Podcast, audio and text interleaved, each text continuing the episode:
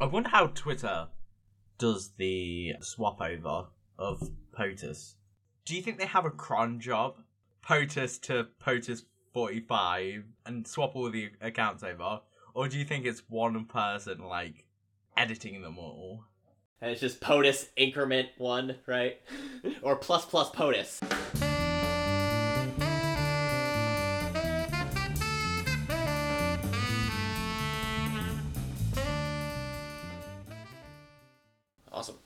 Into it. We got a bunch of stuff to talk about. All right, welcome to the FS Jam podcast. Chris, we're really happy to have you. I'm going to refer to the other Chris as Burnsy in this episode, just so we don't get confused. I usually call Burnsy actual Chris, but now we got two Chris's here, so this might get a little nutty. But why don't you tell people kind of who you are, what you're working on? You are the CTO of EchoBind, so I'd love to hear a little bit about what EchoBind is and what stuff you guys are doing. EchoBind started off as so first of all, EchoBind is a consultancy and we help clients build web and mobile apps.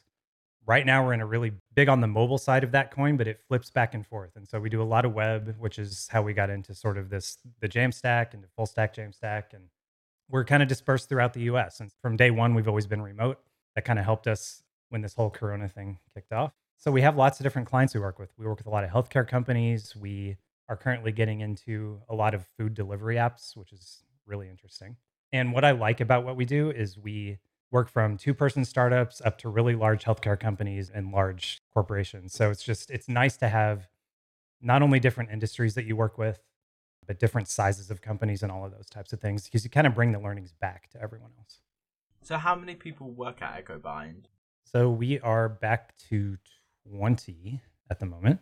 We're also hiring right now. So, we're in like a really, really nice period of growth kind of kicking off the year which has been both good and bad. Great from a company standpoint, bad from like I have a lot of time for open source standpoint, but it's really nice. And so we're we're pretty developer heavy.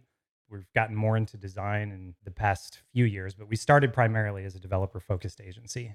That's still the core of most of our team. And then we have some account strategists that sort of lead projects, and we also have some people running uh, operations and things do you have like a kind of developer advocate division or people doing content creation or outreach or any of that kind of stuff indirectly. So that's an area so with all of our all of our folks we um, give investment time. And so we don't work on client work the entire week all week up to eight hours kind of a full day. Um, for some people that's a dedicated day. For some people that's kind of spread throughout the week. But it gives them a chance to level up their skills on a new tech they might have to work with or you know do a spike for something that they're like hey i've always wondered if this is a good path to go or propose like differences in workflows and things like that as you say you're distributed across the country, it's a really interesting conversation. And I've been working these out myself because we hired a developer who lives in LA and we are based in Britain. So so could you just scout over some of the development tools you use to keep your devs in sync? Yeah. We have migrated from Slack to Discord. You know, a lot of open source communities are on Discord now, and we decided to a big one for us has always been kind of pairing. And so Screen Hero was great back in the day. Slack had calling for a little while that was a failed experiment because they brought Screen Hero and that whole thing ended up way worse than anyone thought it would. Have you tried Tuple? So that's been on our list to try. but keeping a close eye on it for sure. The one thing that that we haven't really figured out yet with that particular product is it's focused on pairing, but it's not focused on kind of the group pairing as far as I know. Like I don't know if that's on the roadmap or not one person to one person's screen. So if like you're calling into someone, like I need to see your screen, that kind of thing. And really great for that. But one one thing that is kind of nice that we like is we have audio channels set up in Discord, and you can just see people in them. And so it's like you have some downtime. You're like, oh, what's this person doing? You just hop right in. And so it's a little bit of a different workflow. But I love all the tech. I know a lot of the folks behind that product, and it looks it looks really great. One of the actually interest, interesting ones we use, we've tried, is Visual Code's live editor. Live share? Live share, that's it. That's mental if you've not tried that. We have, yeah. It's it's great. We have a couple people that don't use VS Code that we keep trying to push to it just because the tooling is so nice and eventually Microsoft is going to take over everything. But that's that's been really solid as well. So you use chat as Discord. I guess you use GitHub GitHub is a big one. Uh, Clubhouse is what we use for all of our kind of project management and running that whole workflow. So this is not the social clubhouse that's floating around at the moment. This is clubhouse.io, just to be clear. The OG Clubhouse. The OG Clubhouse, exactly. It's funny because like we we've used that now for a little while, and when I first heard people talking about this new Clubhouse thing, I was like, wait, what? You're joining this community and it's for project management? I don't I don't understand it, but I don't know. I'm the old guy in the room, I guess. My one last question with that is do you have any Discord bots set up? Because this is a whole interesting thing about JavaScript is Discord bots. Is like there's thousands of them now. Yeah. So here's here's the interesting thing about that. You don't know what they're doing with your data. And it's kind of one of those things where it's like it should be fine, but you don't I mean, who knows, right? And most of those you give kind of here's you have full access to my server and listening to every message that's there. And you know, I'm not usually like the tinfoil hat type, but you don't know, right? And so we we definitely because it make Discord does make it really nice to write bots yourself in JavaScript. It's been a good a good sort of platform for that. You're saying that self-hosted Discord is a startup idea. There you go.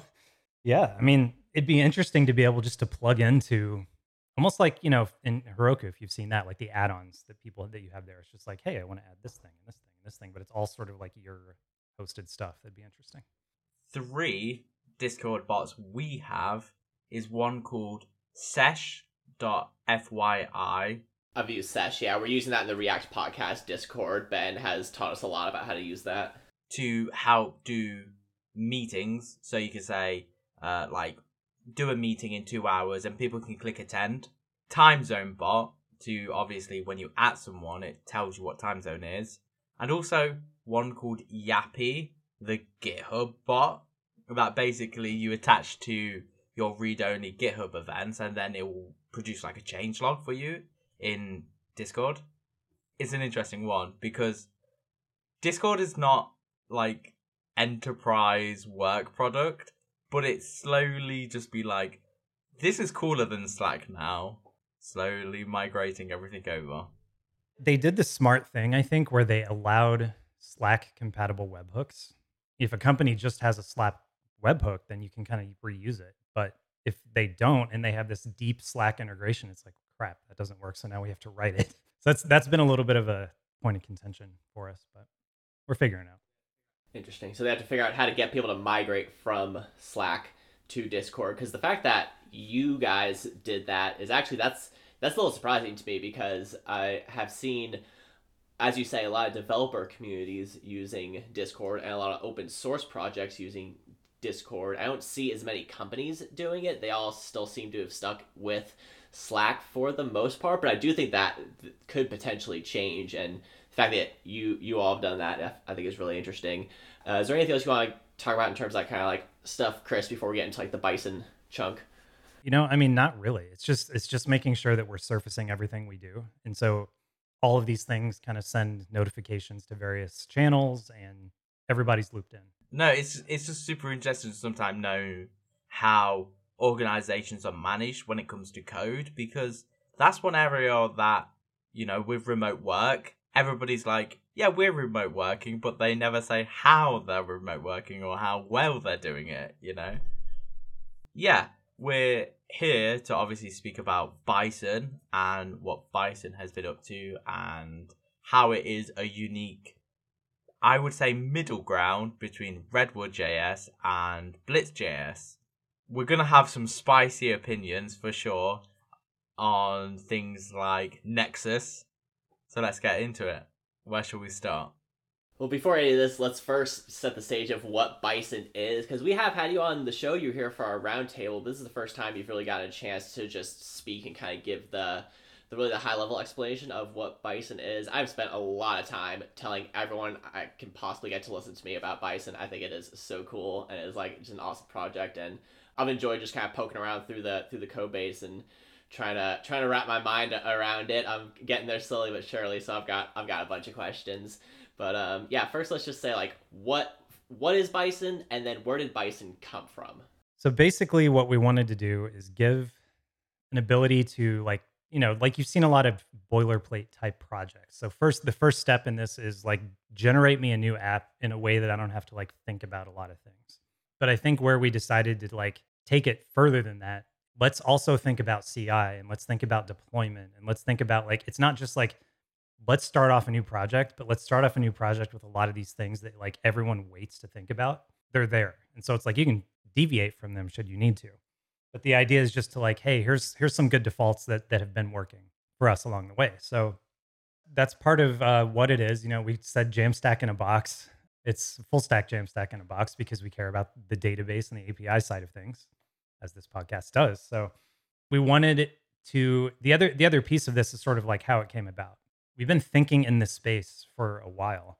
I don't actually remember when we first started doing it, but essentially it's when we realized that, you know, Next by itself had API routes. So could we make especially to start with as an experiment, could we take one of these sort of like I mentioned, we work with people that are two person startups and there's a small there's a certain level of potential risk that those clients could take on provided that it's still a good decision to do. So it's not like hey, we want to just try this crazy outlandish thing, but it's like we've used used our investment time and spiked some stuff out and this seems like a very very good path to go down.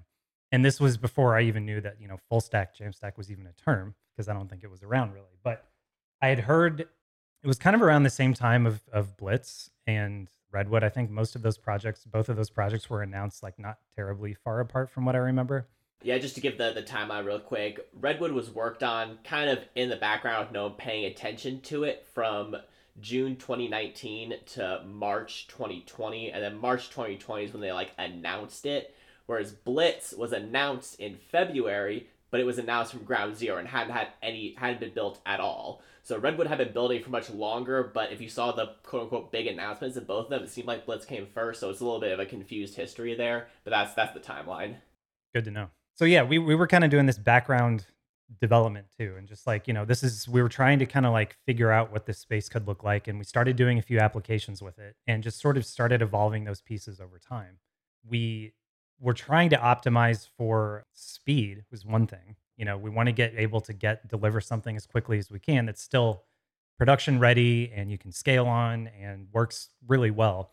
But where are some areas that we don't have to waste time on? So when we talk about why Nexus is in there as a default, we'll probably get more into that. But yeah, so that was one of the guiding lights. But then it was also, hey, I see these other like things that seem to look like an overall community similar but different takes on things. And so let's like get our opinions in that mix too. And whether or not anyone cares, like we'll see. But I think it's important, especially in the earlier stages of communities, to like let's get as many ideas around as we can and then start to converge on what makes the most sense. That was the real reason why it was like, you know what, let's actually just open source this thing and see what we can do. Yeah, it's really cool. And I'm really glad you did because I saw it when it was first announced. I think it was August when you kind of did the the big release for it. And I wrote a blog post about it. We talked about this on the the FS Jam Roundtable episode. For me, what I found really interesting is that you were able to kind of separate the stack into categories that each of the three had an opinion on.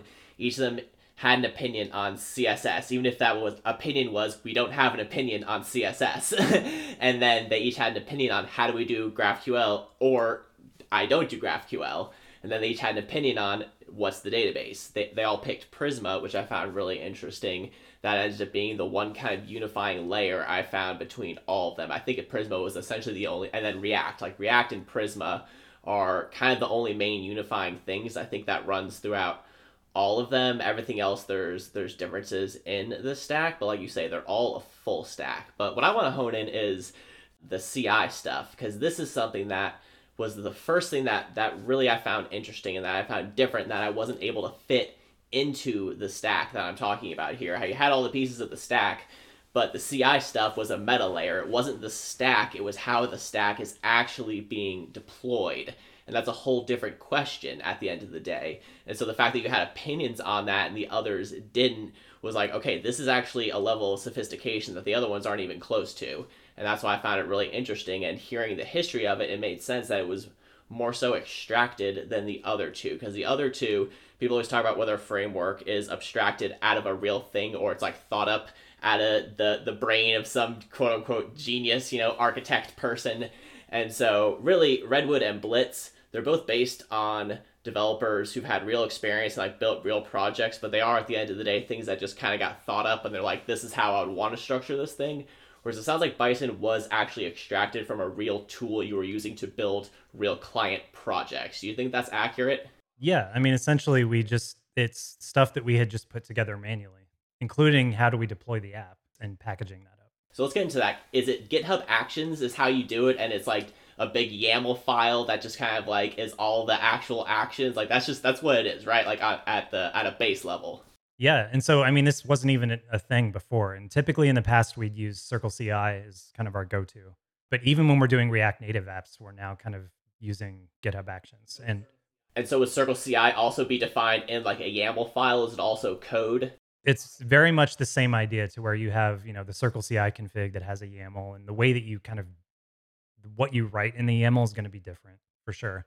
But what's really beautiful about having it in GitHub is it's right alongside the code. As soon as you open up a pull request, you can see all of these things that are just there. By having the ability to do it with GitHub Actions, it sort of allowed the app gets generated, the config's already there. As soon as you push the first branch from that repository, you should get tests running. And there might be some things that you need to still like address to make that work. But what's interesting, I think, is that typically when you go to set up CI, at least from the apps that I've done previously, it's it's always this thing of like, okay, we have to start the API, we have to start the the front end, we have to like, especially thinking about end to end tests and like, how do you run those and how do you deal with a database that's actually just a test database? There, there's all these ways you can approach it, and so just trying to again like take that question off the table of just it's there, and if you want to change it, you can, but by default, like you don't have to go through that whole mess of figuring out like how the how the database works and like how you spin it up in memory and yeah to me this is very connected to this whole idea of like infrastructure as code and that you can define your your infrastructure as just like artifacts within your in your code. Because this is the same idea except this is like ci as code to to a certain extent. And the two are very intertwined because like the ci is like for the the infrastructure. So it's like you're really thinking about the actual like steps that are required to to deploy not necessarily the assets that are the resources that are being deployed to. So do you have any sort of like infrastructure as code opinion in terms of like bison or the stuff you do like do you use like terraform or like cloud formation or like any of that kind of stuff we typically don't just because we try to keep complexity low as we can to start some of our larger clients have definitely used that type of stuff but I think here the thing was to, I mean, we're piggybacking on other GitHub actions as well. And so if you look at how we're deploying to Vercel or how we're deploying to Heroku and you know the other potential options, it's basically just if statements within that YAML that we just talked about that's saying like, if you chose this from kind of the wizard at the beginning, this is the action that's going to be your deploy action. And then as the app changes, it's like, well, that may not fit anymore. So now we might need to add like our own in there. Maybe we write our own GitHub action that eventually calls this thing or something like that. I don't think this was as in depth as as just mentioned. so. Yeah, no, and I didn't think it was. That's why that's why I, I was just curious because I don't think it's it's necessary for for every project. But the what I find interesting is that with something like Cloud Formation, like you can define like a very very minimal stack. Like you can just say i just want like an s3 bucket and like that's it. And you can and you could have a cloud formation template that's just like a couple dozen lines. And so i'm kind of like thinking of starting starting from there and like just building out more and more complex things from there because to me just like seems like just the smartest base to build from because it's mapped to actual real physical infrastructure somewhere in the world and i think that's probably what makes all this so confusing is that so much of our stuff is getting deployed to the cloud. Like, what is the cloud? Where is your cloud? Your cloud is somewhere, whether you realize it or not. So you should probably know where it is and how far away it is from you and all that stuff. And if your cloud is made up of a bunch of different things talking to each other on different parts of the world, also. So all this stuff is just so important and it's getting so hidden in all the layers of abstraction. So that's why I like the infrastructure as code. It's like, here, I have this bucket in this part of the world. like it's at least simple and declarative in a way that is physical and like it's a declarative way of declaring the reality. yeah, absolutely.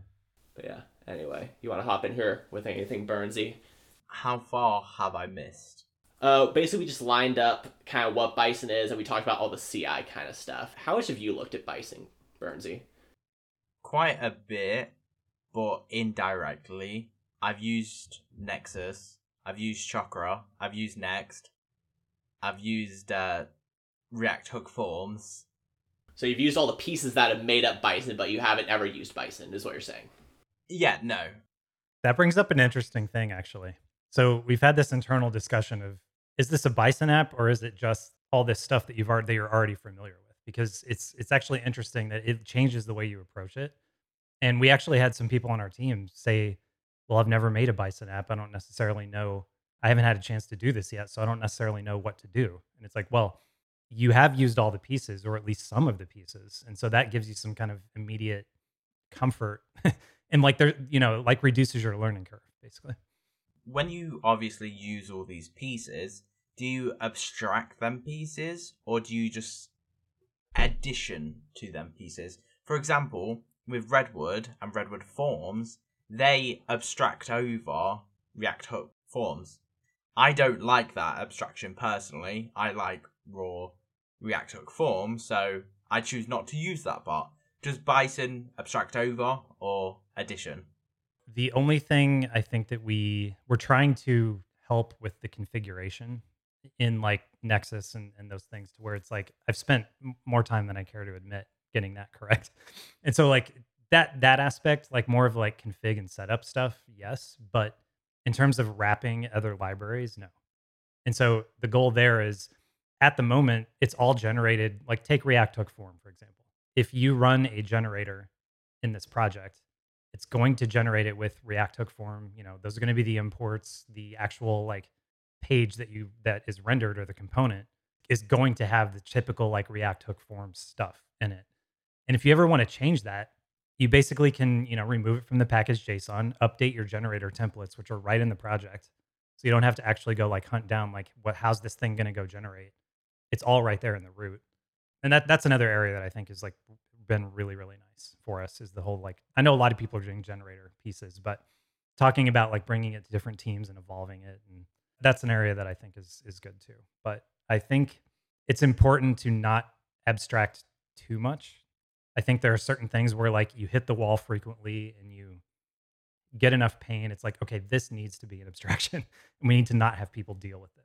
Why did you pick things like Chakra over Bootstrap or Tailwind? Was it just a design choice in the agency, or was it more that has everything we need at this stage?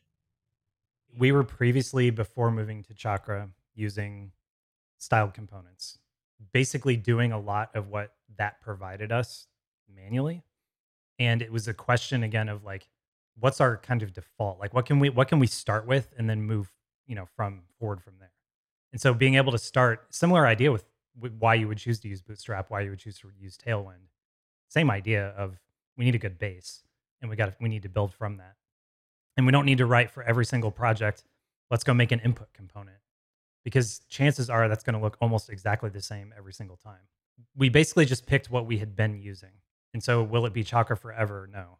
Chakra does have a focus on accessibility that I think is really cool. This is something that I don't see as much with um, other CSS frameworks. Like, I don't think other CSS frameworks are necessarily worse at than anything else in this whole ecosystem. I think in terms of like actually making it a priority and like baking it into the framework and the documentation, Chakra is one of the few that I've seen that has done that. One of the things that I think is really under thought, under thought, under thought about is under that yeah, when you come to picking something like Chakra or Tailwind, one of the things that is so different is Chakra gives you a button component that you can then customize.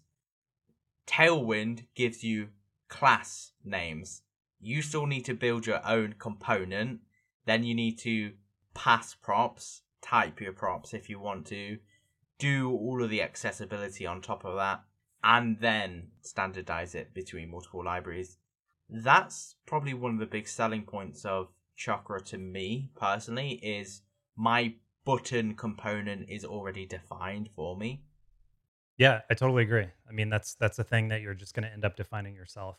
I don't know. It's it's one of those. Th- it's a preference thing, right? Just like CSS in general is a preference thing. A lot of React developers like it, but there's certainly multiple ways to go about it. Like I, I'm on the same page as you, though, as a personal opinion the thing that we're seeing with Tailwind a lot, I don't know if you see this with Chakra, as you're more in line with that. A lot of the products that we see coming up right now, you can instantly tell that Tailwind, like, it's almost like you can instantly tell a bootstrap framework, and now you can normally instantly tell a Tailwind framework. Can you instantly tell Chakra off the top of your head? They're actually kind of similar looking, which makes it hard. but yeah, I think I think I think so. I can't say I've actually like sat down and had that thought, but like I feel like it it, ha- it definitely has a look. I feel, I have very strong opinions about this. To me, when people talk about talk about this and saying all these websites look the same, that is from the eye of a developer, of a website designer. You are a very special breed of person in this universe that represents like 1% of all people in the world. When everyone else sees that website, they see a normal looking website that has the information they want to see on that website. People don't go to websites to have aesthetic experiences. They go to websites to get information or to complete a task. If your website puts the information in a way that's clean, easy to understand, is in all the right places, makes sense, is familiar, those are all good things. Those are great things for your site to have. Standardization is like like look at our, our podcast website. Every transistor website looks the same, and that means every transistor website looks good. No, it's a good point. I mean, especially if you're talking about zero to one of a product. Should you waste time having a fully customized UI that looks like absolutely amazing? Like, is that the biggest value for your users? And the answer almost always is no. If you have unlimited runway for that zero to one, then maybe you could make that that argument. But generally speaking, like especially when we're just scoping out projects, it's like, is that something we should focus on? And if we just start with really good defaults and move forward from there, then great. Another one we're looking at actually is base web. So that's also in this conversation. Yeah, I have no idea what that is. What is that? I had not heard of, and hopefully I'm not wrong on the history here, but it was abstracted out of Uber. I think Uber is kind of running part of the project along with some other companies. It's supposed to provide similar, like the accessibility is in mind there. It's a little bit less of a default look, I think, and it's a little bit more flexible. So the downsides of that are part of what we just talked about. It says it's built on top of a CSS-in-JS engine. That's one that we're just kind of looking at as well. Because there are some projects where if you have to significantly override what Chakra gives you out of the box, you're ha- you're suddenly adding a bunch of CSS. And then it's like, well, you know, where do you draw the line? maybe in some cases it's better to start with less and build up from it. But generally speaking, yeah, I would definitely check this out because um, Prometheus came out of Uber, which has become like the de facto like monitoring tool for for a lot of people. So there's like some really serious open sources has come out of out of Uber. So I'd be interested to, to check that out. They have a cool website. But um, yeah, let's get into um the the GraphQL stuff here. So this is a huge huge ecosystem of tools and things to choose from and we talked about this a little bit on the roundtable episode. You guys have Nexus, which is kind of like your server component, and then you have Apollo Client, which is the client component. So, how did you evaluate those two tools against whoever else was available in the ecosystem? Before we opted into Nexus, we actually had Apollo Server and Apollo Client, much like what I believe Redwood is doing, to where it's like you're defining those in like the typical fashion, to where you know you're defining your schema and your resolvers in separate places typically and a lot of times duplicating some code and so the reason that we moved away from that specifically to nexus is because we had already opted into prisma. So that was step one. And now that we were in prisma and had this really nice way of like querying things and operating on databases which you know we before that we had used typeorm that's kind of a different discussion. But since we opted into prisma we decided to look at Nexus because one of the biggest things, for example, is you open up, you know, they call CRUD kind of CRUD endpoints. When you open up your typical, I need people to do CRUD operations here. They made that a one liner. And what's interesting is you have hooks for authorization on each thing. You have the ability to qu- deeply query related records by default. So you don't always want that, but like as a like default step, it's really nice. So for example, we've had times in the past where we're bike shedding on, you know, how should we expose the the where clause and like if you're saying find me all users where this person's company has a name sort of like this to be able to open that up with one line as a default is really great. And then, of course, you have to remember admin permissions and make sure you're authorizing things and everything else on top of that. But as again, sort of like that guiding thing of how can we deliver value quicker? That was that was one of the reasons why. And the comfort was, should we ever need to migrate away from it, which people might want to do right away, if they are you know completely opposed to this, you get a generated schema that you can then just move into your Apollo schema and kind of kind of go more the traditional route. It would require some code refactoring and moving some stuff around, but it's not like a terrible change should you need to kind of unwind it. But that was the main reasoning because we'd opted into Prisma and because it provided a lot out of the box that we could again in the same way we just said about Chakra. Can we get some some really good defaults that we then build on? I would actually like to know why you went with Prisma over Type ORM because this is something that I hear when I talk to people who are not in JavaScript world. They're like, "Why doesn't JavaScript have any good ORMs?" and uh, Prisma seems to have been one that a lot of people in JavaScript have started to really, really love. But I do know a lot of people who've used Type ORM, I know some people who use Sequelize, I know some people who've used Bookshelf.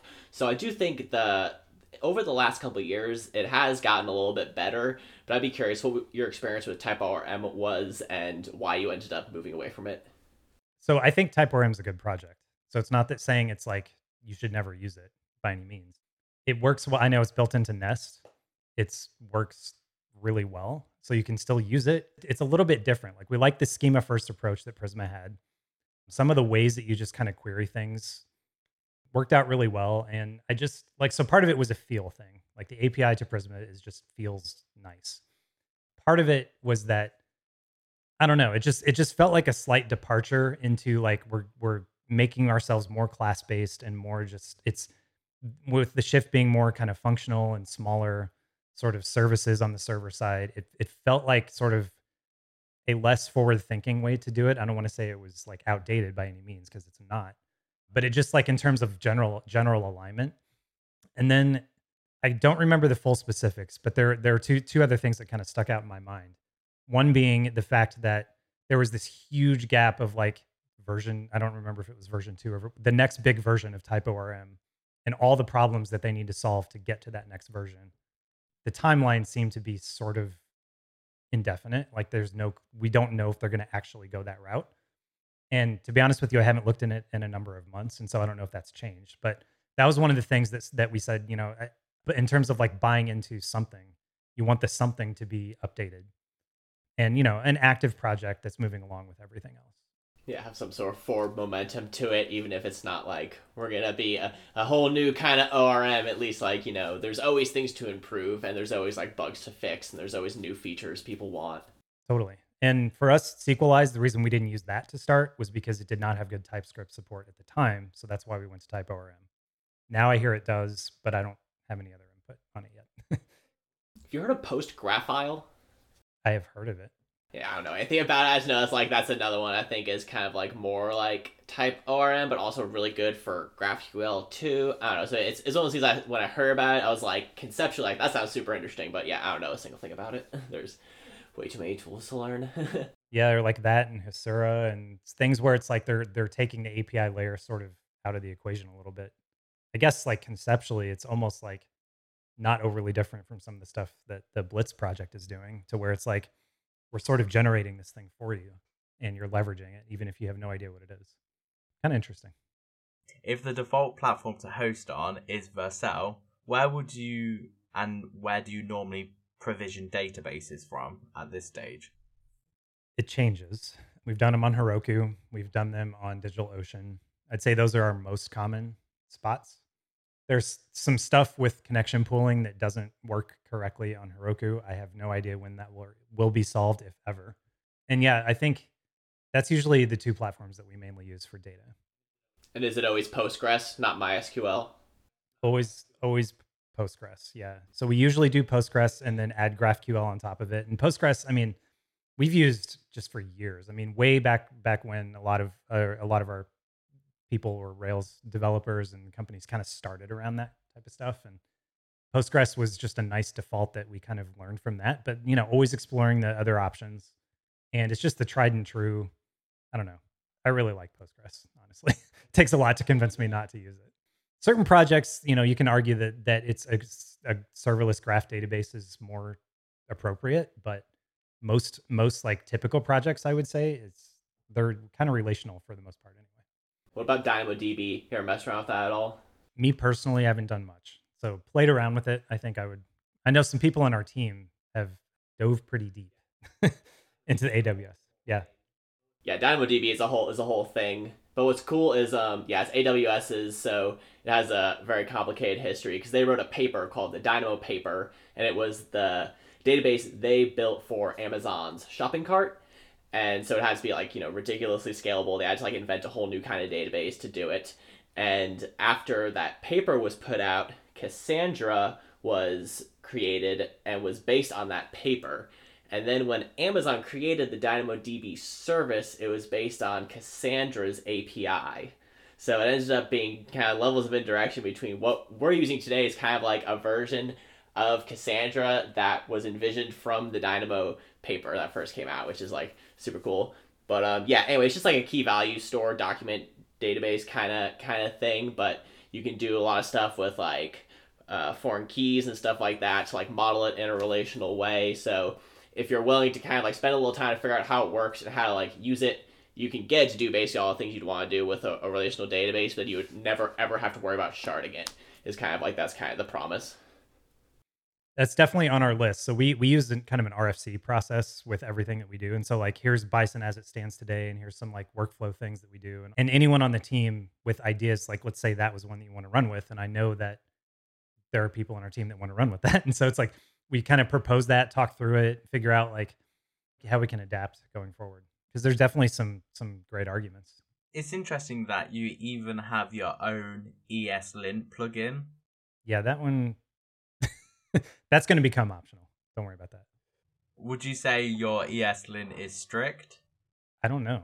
I, I can't say that. I feel it feels normal to me he, he wants it to be. He's he he doesn't want it to be optional. He wants Chris wants his frameworks to do. He wants his frameworks to do everything for him. If he have a framework that just made his project and he didn't have to do anything, that would be his ideal universe. Push a button, I get an app. Yeah, I like it.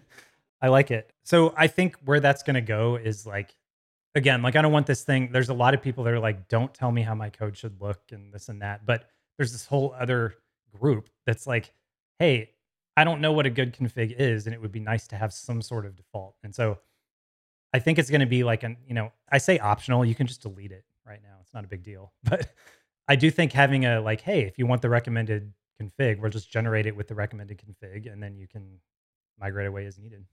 ESLint is one of these tools that I feel like you kind of want it 100% in from the start or it's never going to take off because say if you start dedicating halfway through a product to ESLint, you're probably going to spend a lot of time fixing a lot of errors that won't necessarily block you from, you know, getting to production, but then you can finally commit. They certainly could block you from production if you want them to. People love that. All right. Is there anything else you want to say about Bison before we, we closed off here? Anything you want to say about EchoBind? Anything you want to promote or things you're excited for in the future? Well, let's start with some of the stuff that we think we're going to do with it. One of the things being, you know, we have some open pull requests that are going to be adding, hopefully by the time this is posted, they will not be open. But basically, a CLI to kind of help if people start a project this way, how can you upgrade to some better ideas that have come since you started it? So basically, an upgrade process it would be essentially one of the guiding things is to make almost like the amplify but for lots of other things. And so just this whole like we really want to improve that getting started wizard kind of thing of fitting any number of projects we create. So not everything uses this exact stack and we have to sort of change away from certain elements. And so being able to like like you said add in the you know dynamodb as an option or any number of pieces. And you know there's obviously a lot to that but we want to make it so that you can pick and choose all the pieces and still generate the current state, but with those pieces. And so have as much done for you as we possibly can, including the CI and the deployment still, um, but just kind of be more flexible. When does your job posting close for more developers? you can plug your developer role, like fully plug it, like be our guest. So uh, we need to hire right now. We have um, mostly senior roles open. We're definitely open to talking to people that are not a senior right now. But I think the biggest needs for us right now definitely React Native, React Node, TypeScript. These are all the things that we use. We also have a designer post open and an account strategist to help kind of run projects. And so for us, like, definitely would love to talk to anyone interested. Absolutely. Where where can they find that? So that's going to be on our, on our website, or we use Workable. So echobind.workable.com, or just go to Echobind's website, and at the very bottom, there's a link to them. Echobind.com, by the way, is the website. and uh, yeah, love for people to apply. Yeah, we'll have links to all this stuff in the show notes as well. So check that out for anyone who wants to get in touch or, or reply. I think it would be a very, very cool team to work for. So anyone who is looking for this this type of role in terms of getting to be around great tech and good people who will who will help you grow, I would definitely take a look at it. Appreciate that. Yeah, if you if you don't want to work on the same project for years and you want exposure to lots of different industries and everything, it's a good it's a good place for sure. And you get to work from home. You do. well, thank you for your time. Thanks a lot, Chris. Absolutely. Thanks, guys. Appreciate it. Have a good one.